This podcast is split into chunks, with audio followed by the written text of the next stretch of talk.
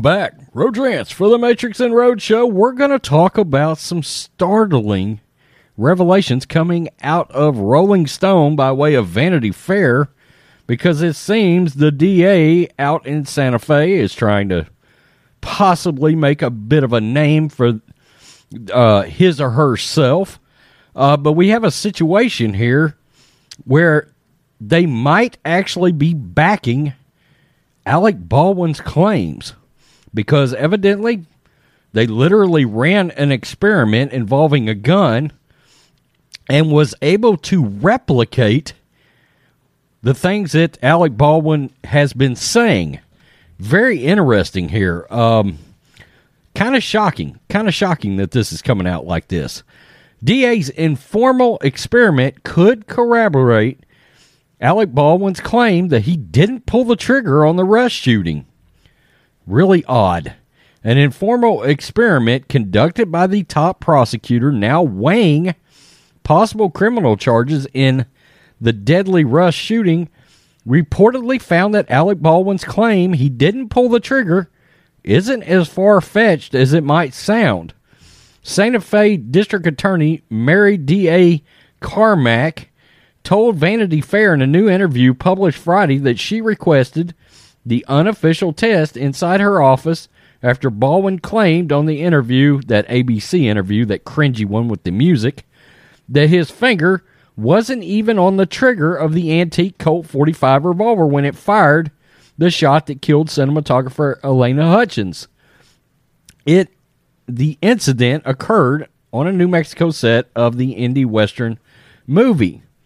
Baldwin said he simply pulled the revolver's hammer back without fully cocking the gun as part of an exercise purportedly directed by Hutchins so she could work work out a close up of the shot of the moving barrel and that the weapon fired when he released the hammer.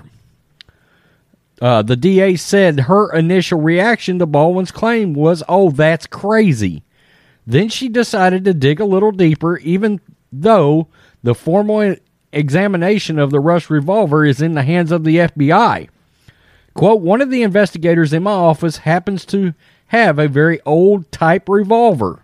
So he brought it in at my request so that he could look at it and see if it was possible at all. She said the group cleared a room in her office, made the weapon made sure the weapon was empty and attempted to reenact Baldwin's actions leading up to the deadly shooting. They visually showed me you can pull the hammer back without actually pulling the trigger and without actually locking it. So you could pull it back part ways, it doesn't lock, and then you let it go. The firing pin can hit the primer of the bullet. The criminal investigation into the shooting remains ongoing. Hutchins' husband, meanwhile, filed a wrongful death lawsuit Tuesday against Rust producers. Baldwin, Assistant Director David Halls, rookie armorer Hannah Gutierrez Reed, prop master Sarah Zachry, and the set's armorer mentor Seth Kennedy. Baldwin's lawyer, Aaron Dyer, released a statement saying any claim that Alec, Bal- Alec Baldwin was reckless is entirely false. In a separate lawsuit, Gutierrez Reed alleges that Kennedy and his company, PDQ Arm and Prop, deceptively sold boxes of ammunition labeled 45 Colt dummies that in truth contained a deadly mix of both live and dummy ammunition. And of course, he's denying wrongdoing. Actors should be able to rely on armors and prop department professionals as well as assistant directors rather than deciding on their own when a gun, gun is safe to use, Baldwin's attorney said in the statement. Well, Here's the problem Baldwin's got, and I said it before, I'll say it again. His major problem is he's a producer on this movie. Yeah, you were physically involved at the time of the shooting, but you're the producer with an umbrella over everything that goes on on the film. And uh, I did a video, I believe it was yesterday, where somebody literally came out that was on the set and had sent a text message and it's a pretty damning text message that claimed this set, this movie set of Rust, is super unsafe. Well, that's that's damning because of Alec Baldwin's responsibility to everybody involved in the film because of him being a producer on the film. Um, it is interesting that the DA is saying that she replicated this uh, potential experiment. I don't know what she doesn't say that it was a Colt 45 revolver. Uh, I think that would be very important in this that you would do these experiments. I would think you would have to do it many, many, many, multiple times to be able to discount and replicate what to discount the uh, the actions by Alec Baldwin. I, I really think you would have to do it many, many, multiple times before you could rule out. But then you got the issue, and it is going to be interesting to see how it plays out involving live ammunition. I don't know how that happened.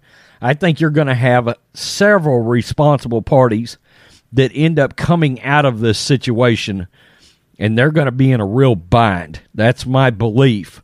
Um, because, yeah, the armor in part does have some responsibility, I would think. Um, I don't know. I don't know. It's going to be interesting to see how all this plays out. Uh, Alec Baldwin looks terrible in the situation because he has played the role of victim. No, man, you can't do that. That's repugnant behavior. You cannot, when somebody else died, you can't play the role of victim when you literally had your hand on the gun. It's a horrible look. I've thrown him under the bus over that ABC interview. It was terrible. That background music. I mean, the lack of self awareness for them to create a production out of that. I mean, um, the other thing that, that we haven't talked about is the fact that he is an actor. Okay? He is an actor.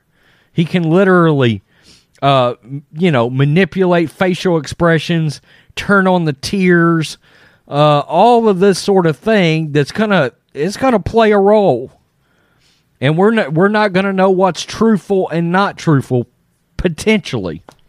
Tell me what you think, Matrix and Rhodes fans. Make sure you hit subscribe. Peace. I'm out. Till next time.